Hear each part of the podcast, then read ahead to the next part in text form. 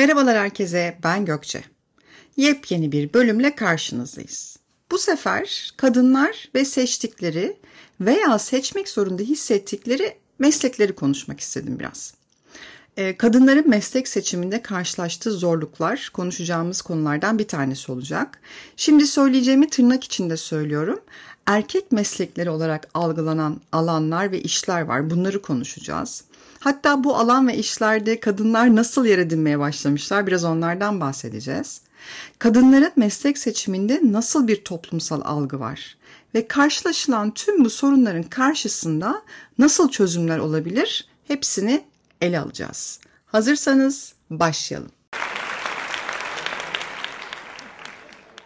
Bu yüzyılda bu konuyu ele almak her ne kadar e, utanç barındırsa da e, yaşadığımız coğrafyada hala kadınlara toplumsal olarak uygun görülen ve görülmeyen mesleklerle ilgili ön yargılar ve e, yargılar da var. Kimi meslek kadına yakıştırılmaz. İşte o mesleği icra etmek erkekler ve hatta bazı kadınlar nezdinde güven vermez ve e, mesleğin yıllarca gelen algısı nedeniyle kadınlar yaftalanabilir bile.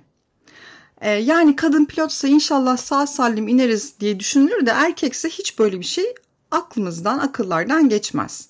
Veya kadın servis hizmetlerinde falan çalışıyorsa e, bazı kişilerce hafif kadın, kolay elde edilebilen kadın olarak da algılanabiliyor. Ya kalmadı artık böyle şeyler Gökçe'cim falan da demeyin. Çünkü yaşadığımız hayat, e, bulunduğumuz çevre sadece o bizim mini fanus dünyamızdan ibaret değil. Ve bazen e, hatta böyle entelektüel seviyesine göre hiç beklemeyeceğimiz insanlardan da bu ön yargıları duyabiliyoruz. E, kadınların meslek seçiminde karşılaştığı bir takım zorluklar var, hala var. E, toplumsal normlar ve böyle cinsiyet beklentileri gibi faktörlerden kaynaklanabiliyor. Bunu uzmanlar ve bazı yayınlar da böyle açıklıyor zaten. Bu zorluklar e, biz kadınların bazen farklı meslekleri tercih etmelerini de e, engelleyebiliyor veya bizi daha az tercih edilen alanlarda kalmaya da yönlendirebiliyor. Ne yazık ki. Toplumda, yaşadığımız toplumda kadınların belirli meslekleri daha iyi başarabileceği veya daha uygun olabileceğine dair yaygın inançlar var. İşte örneğin eğitim veya sağlık gibi alanlar hemen aklınıza da onlar gelmiştir. İşte bir öğretmen ya da hemşire olmak e, kadınların daha çok tercih edildiği meslekler olarak görülüyor. Bu durum e, kadınları mühendislik gibi böyle teknik alanlardan uzak tutabiliyor. Tutmuş uzun sürede, uzun yıllarca da tutmuş. Üniversite tercihi yaparkenki günlerimizi hatırlayalım. Ee, işte yetenekleriniz, ilgi alanlarınız veya okul yaşamı sonrası yapabileceğiniz kariyer fırsatları falan hiç konuşulmaz. Ve aman ne yapacaksın kadın haline o meslekte işte atıyorum mühendissen arazi mi gezeceğim, bir sürü erkeğin olduğu ortamda nasıl rahat çalışacağım falan gibi yönlendirmelere çok maruz kalmışızdır. Mühendislik fakültelerinde okuyan kızların sınıfın papatyası gibi olarak görülmesi de biraz bundandır bir veya iki tanedirler çünkü. Hep öyle duyduk işte. Hele makine mühendisliği falansa neredeyse kadın yoktur o sınıflarda. E, o yüzden bu bölümlerde okuyan kızlara çok kıyak geçilmiştir okul hayatları. Yani çok kıyak geçmiştir daha doğrusu okul hayatları diye tahmin ediyorum. İşte kendisine öncelik verilen, işte en azından çayı vesaire ısmarlanan prenses günleri olmuştur. E, böyle çok tercih edilmeyen e, fakültelerde okuyan kızlar olarak. Burada yani meslek seçiminde ailelerin ve çevrenin de etkisi çok büyük gerçekten.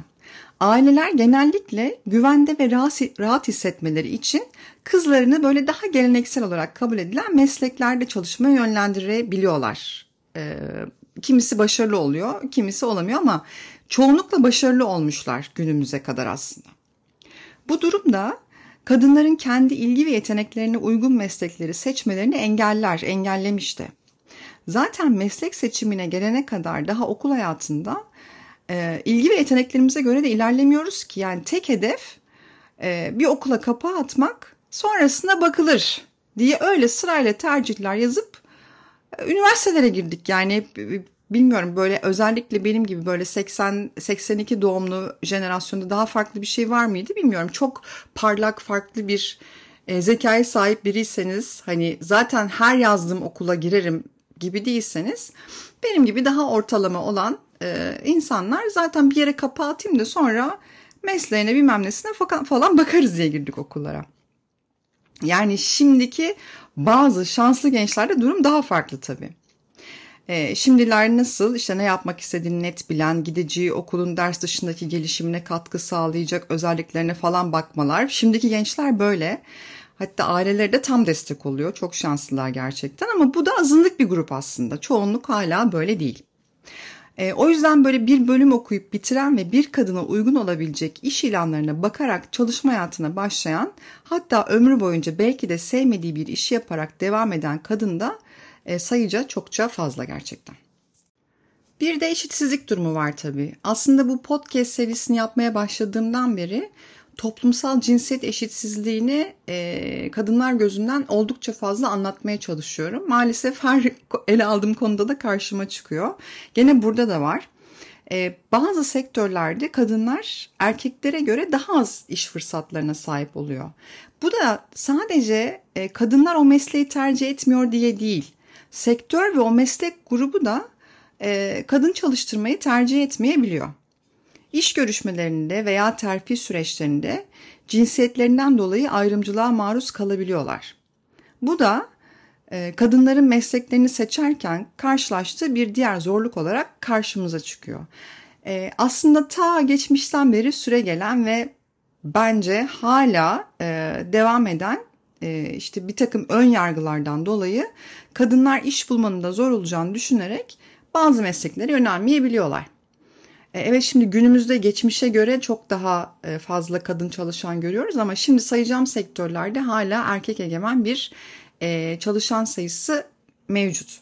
İşte bilim, teknoloji, mühendislik, işte matematik gibi alanlarda kadınların erkeklerle kıyaslandığında daha az temsil edildiği alanlar olarak karşımıza çıkıyor. Şimdi işte gurur kaynağı kadınlar çıkıyor karşımıza ama sayıca erkeklerle kıyaslandığında çok daha az kalıyor. Bu geçmişte çok çok daha da fazlaydı. E, işte bu saydığım e, alanlarda kadınlar e, bu alanlarda yer alsa bile sık sık işte ayrımcılık ve cinsiyetçilikle karşılaşabiliyorlardı. Geçmişte çok çok daha fazla. Hatta bunu çok iyi anlatan bir film var. E, Hidden Figures diye. 2016 yapımı bir film bu. E, izlemediyseniz izlemenizi tavsiye ederim. E, izleyenler varsa da e, çok net hatırlayacaklardır. NASA'da çalışan üç kadının gerçek hayat hikayesini anlatıyor. E, şöyle azıcık bahsedeyim. Amerika'nın uzaya insan gönderme araştırmalarında NASA'da çalışan e, biri mühendis, ikisi matematikçiydi galiba. E, üç kadın, üstelik üç siyahi kadının e, karşılaştıkları cinsiyetçi zorlukları anlatan harika bir film. E, bu deha kadınlarımıza e, temizlik işleri layık görülüyor ama kahramanlarımıza asla yetmiyor ve kendilerini kanıtlayacak bir sürü zorlu süreçten geçerek tarihe isimlerini yazdırıyorlar. Kesinlikle izlemenizi tavsiye ederim. E, bu çok es işte kaç yıllarında o geçtiğini hatırlamıyorum şu anda ama işte Amerika'da uzaya ilk e, insan gönderme araştırmaları ne zaman başlamıştı onu düşünün. Çok eski zamanlarda geçen bir film. E, oldukça güzel hala bile aslında e, bu durum eskisi kadar olmasa da devam ediyor. E, mesela inşaat sektörünü ele alalım. Kadınlar çok uygun görülmez. Yani şantiye şefi erkekse bilmem ne bey olur da işte kadınsa işte ama ablacım falan e, böyle hatta bir aile büyüğümüz e, inşaat yüksek mühendisi ve çok büyük projelerde şantiye şefliği de yapmış biri çok uzun zamanımı aldı dedi. Tabii bir tecrübe kazandıktan sonra e, sözünü geçiriyor ama ilk başlarda sözümü geçirmek çok zordu. Güven vermek çok zordu e, diye hep anlatır. E, dediğini kabul ettirmek bazen zor olabiliyor. Hala bile olabiliyor.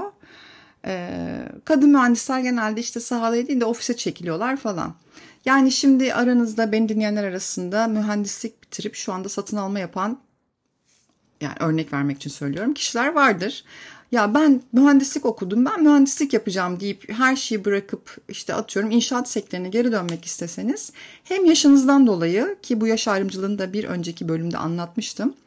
E, hem de böyle işte ya şimdi e, şantiyeye sahaya çıkacak nasıl falan diye düşünürler ve çok çok kolay olmaz e, mesleğinize geri dönmeniz. Yani fen matematikçi bir kadınsanız ne yapacaksınız öyle değil mi? İşte o işte mühendislik okusanız bile belki de mühendislik yapmayacaksınız bu ön yargılardan dolayı. Ee, başka bir zorluk olarak da bazı kadınların erkek egemenliğindeki çalışma ortamlarına uyum sağlamakta zorluk çekmesi. Bu bazı yani bazen kendilerinden de kaynaklı olabiliyor tabii ki ama çoğunlukla e, cinsiyetçi yaklaşımlardan da kaynaklanabiliyor. E, iletişim tarzları, liderlik anlayışı ve çalışma düzeni gibi faktörler kadınların bu tür ortamlarda ayrımcılık e, veya dışlanma yaşamalarına neden olabiliyor. E, mesela aklıma ilk benzin istasyonları geldi e, bu bölümü hazırlarken ve tabii ki koşarak kendimi fark etmezse fark eder diyen bir benzin istasyonu markasına atıverdim. Ve e, çünkü bir de şöyle bir şey de var. Kadın istihdamıyla oldukça fazla övünüyorlar. E, ve orada çalışan kadınlara hemen sordum. E, Baya böyle alışveriş yaparken doğal bir sohbet e, ortamında sordum bu soruyu.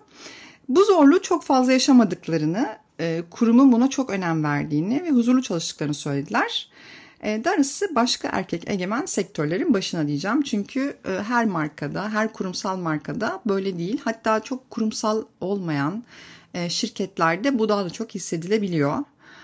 Mesela bir arkadaşım lojistik firmasında çalışıyordu. Böyle çok büyük bir firmada değil.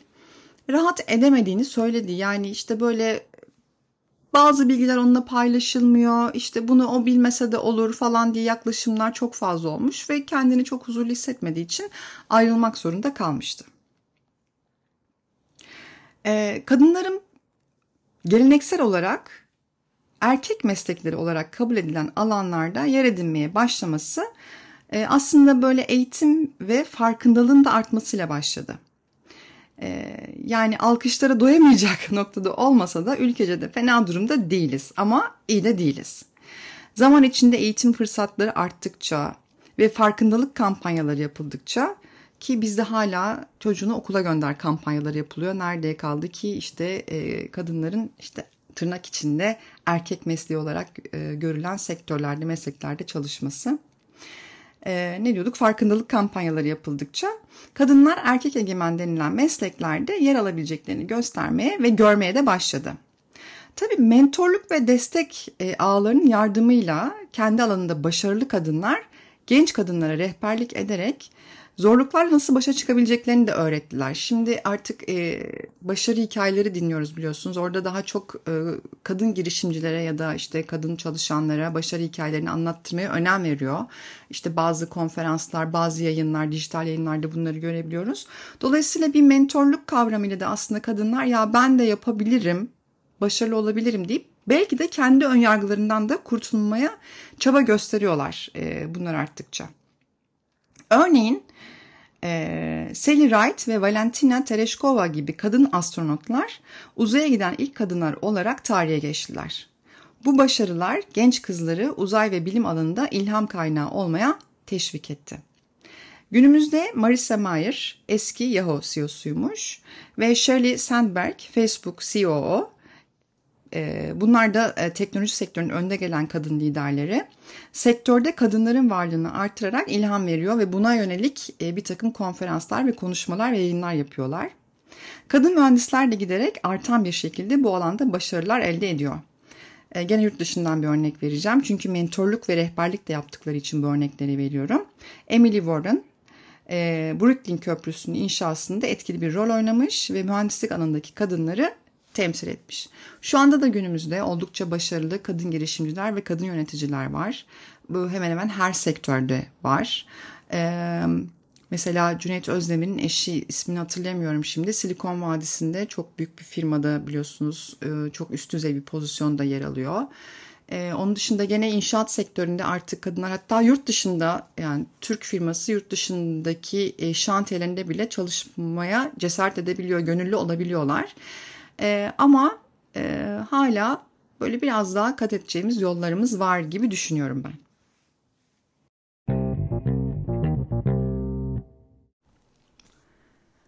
Yaşadığımız toplumda e, medyanın etkisi yatsınamaz durumda. Hala bir e, toplum üzerinde bir etkisi var. Belki eğitim düzeyi, sosyo-kültürel kültürel ve ekonomik düzeyi yüksek e, ailelerde bu artık geçerliliğini yitirmiş olabilir ama genel toplumu düşündüğümüz zaman medyanın da hala etkisi var. Neyde etkisi var? Kadınların meslek seçiminde etkisi var tabii ki. Bazı aileler ve insanlar bundan hala etkilenebiliyorlar. Örneğin medya ne yapıyor? Kadınları böyle oldukça sıkça işte anne, ev hanımı veya böyle destekleyici karakterler olarak resmediyor. E, bu tür temsillerde kadınların daha özgür ve çeşitli mesleklerde yer almasını zorlaştırabiliyor toplumun bazı kesimlerinde. Ama geneli düşündüğümüz zaman e, etkisi oldukça yüksek. Bu konuda oldukça yüksek. Çünkü işte e, kadın annedir, ev kadınıdır, eviyle ilgilenir, çocuğuyla ilgilenir. E, özgürlükçü bir yaklaşım ya da farklı bir meslekte çalışması gerekmez gibi bir kanı hala var. Başka ne yapıyor? Kadınları belirli mesleklerde sınırlıyor. İşte örneğin güzellik sektörü, işte hizmet sektörü, Burada hizmet sektörü derken e, otelcilikten falan bahsetmiyorum. Aslında böyle biraz e, temizlik e, sektöründen bahsediyorum. E, bu gibi alanlarda sıkıştırıyor. Bu da kadınların daha teknik veya liderlik gerektiren pozisyonları düşünmelerini engelleyebiliyor. Yani ben zaten yapamam işte ben hani maaşımı alayım hayatımı kurtarayım yeter gibi bir yaklaşımla bakabiliyor kadınlar. Yine medyada kullanılan dil e, cinsiyetçi stereotipleri pekiştirebiliyor. Örneğin kadın doktor gibi ifadeler e, kadınların bu meslekleri icra etmekte nadir olduğu anlamına geliyor aslında. Bunlara da dikkat etmek, kullanılan dile de dikkat etmek gerekiyor. Kadınların genellikle süslenmiş ve modaya uygun olarak temsil edildiğini görüyoruz medyada. E, erkeklerin ise daha sert ve kararlı e, duruşları oluyor genellikle. Bu tür resimlerde yani bu tür görüntülerde e, kadınları gene bazı mesleklerde daha az ciddi veya yeteneksiz olarak algılanmasını sağlıyor. Gene medya reklamları e, cinsiyet rollerini ve meslekleri de şekillendirebiliyor. İşte örneğin temizlik ürünleri reklamlarında kadınlar e, işte genelde ev işleriyle erkekler ise teknik işlerle ilgileniyor. İşte çamaşır makinesini tamir eden bir erkekken çamaşır makinesinin etrafını temizleyen bir kadın oluyor genelde. Ya da bu e, seslendirmelerde de böyle. Hala son okuduğum bir yayında bir dergide vardı bir marketing dergisinde. E, reklam seslendirmelerinde erkek sesinin daha fazla kullanılması yine e, erkeğin e, etkisinin daha yüksek olduğu algısı ona inanmak. Yani bir, bir reklamı bir markayı erkek seslendiriyorsa bu marka bu ürün gerçekten iyidir ve satın almalıyım yaklaşımının olduğu inancı. E, bunu kırmak şöyle olabilir. Kadınların da seslendirmelerinin sayısını arttırdıkça aslında tüketicinin o kadının söylediği sesinden değil ya da bir kadının söylemesinden değil de markadan ya da üründen gerçekten mutlu ve memnun kaldığı için tecrübe ettikten sonra, deneyimledikten sonra işte sevdiği bir markaysa aslında o yüzden tercih ettiği anlaşılabilir aslında ama hala genelde e, erkek sesini çok fazla duyuyoruz. Geçenlerde hatta bu yazıyı okuduktan sonra radyoda e, arabada giderken reklamları di- geçmedim dinledim. E, peş peşe 6 reklam dinlediysem 6'sı da erkek sesiydi gerçekten. İşte bu e, yemek getiren servislerden tutun da işte e, vitamin ürünlerine kadar e, birçok markanın seslendirmesi hala erkeklere emanet öyle görünüyor. Çünkü kadın sesinde ya abi kadın etkileyemez durumu hala var. İşte reklamcılar daha yenilikçidir, pazarlamacılar daha yenilikçidir e, diye düşünürsünüz ama e, bu bakış açısında ve bu e, yargıyla devam ediyorlar hala maalesef. E, onun dışında kadınlar medyada sıkça iş ve aile e, dengelemesi konusunda zorlanan karakterler olarak da gösteriliyor. Ve çoğunlukla da ne yapıyor? Ailesini tercih etmek zorunda kalıyor. Bu dizilerde de böyle, reklamlarda da böyle. Yani konvansiyonel e, işte televizyonun ekranında izlediğimiz her şeyde aslında kadın hala e, böyle liderlik ya da her işte başarılı olabilir algısı yerine evinde, çocuklarında, ailesinde daha işte geleneksel işlerde görev alan kadın olarak nitelendiriliyor. Bu durumları göz önünde bulundurarak medyanın etkisini anlamak ve cinsiyet eşitsizliğini azaltma yönelik daha çeşitli e, yenilikçi ve eşitlikçi e, temsilleri görmemiz gerekiyor. Bunun e, teşvik edilmesi gerekiyor açıkçası. Ben buna inanıyorum. Bir de maalesef ama maalesef kadınların yaftalandığı meslekler var. Mesela oyunculuk ve modellik. E, güzellik ve estetik kavramlarını öne çıkararak kadınları fiziksel görünümleri üzerinden değerlendirdiği için e, bu meslekler, e, bu da kadınların bu mesleklerde sıklıkla böyle hmm, seks sembolü olarak algılanmasına yol açıyor. Ya bu ben çocukken de böyleydi. Bence hala bile böyle. Yani bir oyuncu bir modelse ya bırak şunu şimdi söyleyemeyeceğim kelimeler kullanılabiliyor çok rahat bir şekilde. Ee, bir öyle bir seks sembolü, hafif kadın, kolay elde edilebilen kadın e, gibi e, düşünülebiliyor. Yine sunuculuk ve spikerlik. E, toplumsal inançlar kadınların dış görünüşlerinin önemli olduğu e, ve bu mesleklerde çekici olmanın gerektiği düşüncesini pekiştirebiliyor. Böyle inançlar var. Bu nedenle kadınlar bu mesleklerde sıklıkla dış görünüşleri üzerinden değerlendirilebiliyor, değerlendiriliyor. Yani bir e, belki cidden bir haber izlemek istiyorsak böyle bir erkek spiker haberi takip ediliyor da işte Burcu Esmersoy spor, Esmersoy spor haberlerini sunarken gece e, kız 12'de falan herhalde spor haberlerini sunuyordu. Herkes e, Burcu Esmersoy'un sunduğu haber niteliğinden ziyade kendisini güzelliğinden bahsediyorlardı. Dolayısıyla hala böyle bir güzellik yaftalaması e, spikerlik ve sunuculukta da var. Yine moda ve güzellik endüstrisi böyle estetik ve stil üzerine odaklandığı için e, kadınların dış görünüşleri gene ön planda olabiliyor bu sektörde de. Bu durumda kadınları sadece fiziksel çekicilik, çekicilikleri üzerinden değerlendiren bir algıya neden oluyor.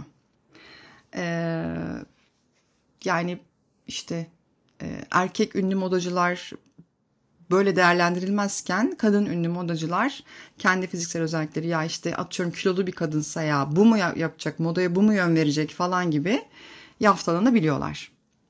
Gene reklam ve pazarlamada e, işte reklam ve pazarlama kampanyaları ürünleri cazip ve çekici bir şekilde sunmayı amaçlıyor biliyorsunuz. Kadın bedeni bu tür kampanyalarda sıklıkla kullanılıyor. Bu da kadınların nesneleş, nesneleştirilmesine ve cinsel nesne olarak algılanmasına yol açabiliyor. Ay hele bir zamanlar o araba fuarları, tanıtım bir şey tanıtım fuarları, o kızlar minicik şortlar, eteklerle yani kimse arabaya ya da orada tanıtılan ürüne bakmaya gitmiyordu gerçekten. Kızlar da bu şekilde kullanılıyorlardı. Bu da bir gerçek. Ve hosteslik ve kabin memurluğu. Bu bence artık eskisi kadar değildir. Bu e, ön yargının yok olmuş olmasını diliyorum gerçekten. E, bu meslekte de kadınların özellikle genç ve çekici olarak algılanması istenebilir. Ya şöyle bir şey, çekici olarak algılanması derken e, bir servis hizmeti ve müşteriye direkt temas halinde olan insanlar olduğu için daha nasıl diyeyim presentable bir görünüme sahip olmaları istenebilir tabii ki. E, ama e, bu yani kadınların fiziksel görünüşleri üzerinden mesleki başarılarının değerlendirildiği bir algıda olmamalı. Ee, ya da yine böyle işte kolay kadın, işte pilotla ilişkisi olan kişidir falan gibi yaftalandıkları çok fazla e, yazılar vardı. Karikatürler bunun üzerineydi, buna herkes gülerdi falan. E, şimdi artık eskisi kadar olmadığına inanmak istiyorum. Benim host bir arkadaşım var. Onunla konuştuğumda yani bunu yaşayan çok fazla ya da böyle hisseden çok fazla artık çevremde hostes arkadaşım yok demişti. Ee, umarım çoğunlukta aynı şekildedir.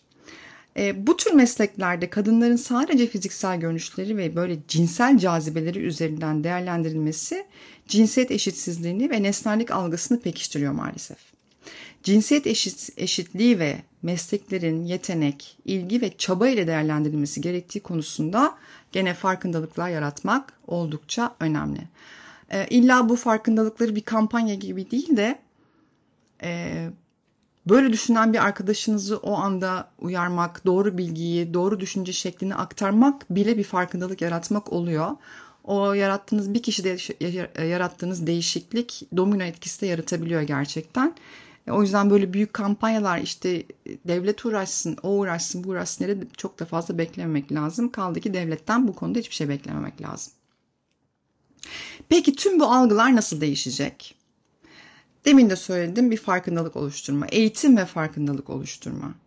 Ee, işte ne bileyim belki okullarda düzenlenen seminerlerde çocuklar daha küçükken e, bile işte kız çocuklarının da her mesleği seçebileceği, işte e, öğretmen hani ne olmak istiyorsun diye sorduğunda bir işte o kız çocuğu hiç böyle şu anda bile erkek egemen olan sektör ya da bir meslek söylemiyorsa e, belki çocukları o yönde bilgilendirmek çok önemli olabilir. Yani her işi herkesin yapabileceğini anlatmak gerekebilir. Yine rol modellerin görünürlüğü. Demin de e, yurt dışından örnekler saymıştım. E, yurt içinden de örneklerimizin daha görünür olması çok önemli.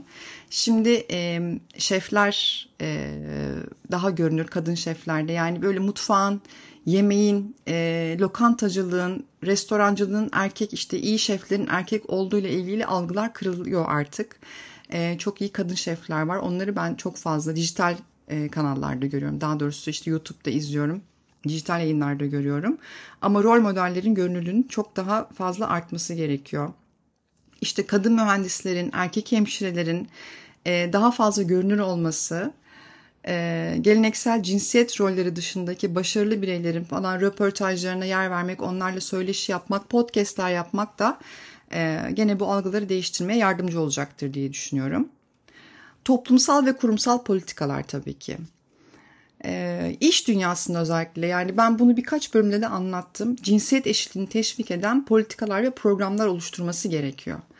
Ya yokmuş gibi ya bizde yok böyle bir şey gibi düşünmemeleri lazım. Çünkü aşağıda altta çalışan insanlar belki de bunu hissediyorlar, bunu yaşıyorlar ama üst yönetimler, yönetim kurulları bunun bazen farkında olmayabiliyorlar. Çalışanlarını daha iyi tanımalı, şirketlerini daha iyi tanımalı ve buna göre politikalar geliştirmeliler. Ee, belki bu dile gelmiyorsa şirket içerisinde sanki böyle bir şey varmış gibi düşünerek işte insan kaynakları ya da kurumsal iletişim departmanları e, yani şirketlerdeki cinsiyet eşitliği ile ilgili eğitimler düzenleyebilirler ya da eğer bu konuda başarılılarsa e, başarının önemini anlatacak e, seminerler düzenleyebilirler. Böyle düşünmeyen çalışanları varsa da o seminerlere katılarak bir farkındalık e, sağlanabilir o çalışanlarda. Buna e, önem verebilirler. Gene medyanın rolü tabii ki. Medyanın cinsiyet eşitsizliğini pekiştiren tüm programlardan kaçınması ve farklı e, yayınlar yapması, sunması gerekiyor.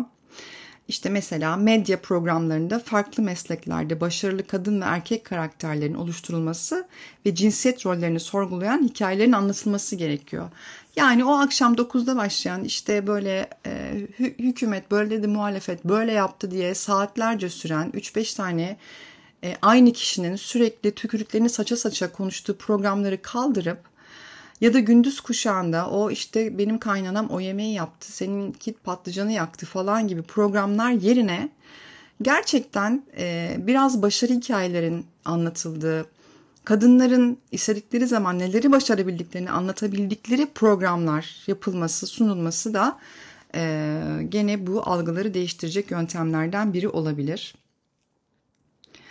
E, onun dışında e, eğitim ve yetenek fırsatları tabii ki. Yani kız çocuklarına erken yaşlardan itibaren bilim, teknoloji, mühendislik gibi alanlara erişim sağlayan eğitim fırsatları sunmak gerekiyor. Baleye de gitsinler, hepsi balerin olsun. E, ama bir yeteneği varsa e, ve bunu görmediği için yani bilimle, teknolojiyle karşılaşmadığı için, görmediği için e, o yeteneğini dışarı çıkartamıyorsa e, bu gerçekten ebeveynlerin problemi. O yüzden kız çocuklarına da bu alanlarda kendilerini geliştirecek alanlar yaratılması gerekiyor.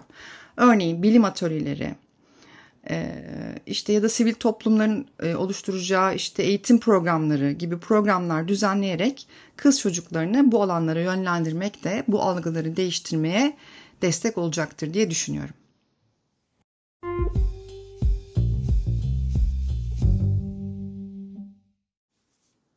Evet, bölümün sonuna geldik. Kadın dediğin her işi yapmaz canım diyen birini duyarsanız lütfen bu bölümü açın, dinletin. Ayrıca varsa yorum ve önerilerinizi lütfen Kadın Dediğin Podcast Instagram hesabımdan gönderin. Gerçekten çok mutlu olurum. Yeni bölümde görüşmek üzere. Kendinize çok iyi bakın. Hoşçakalın.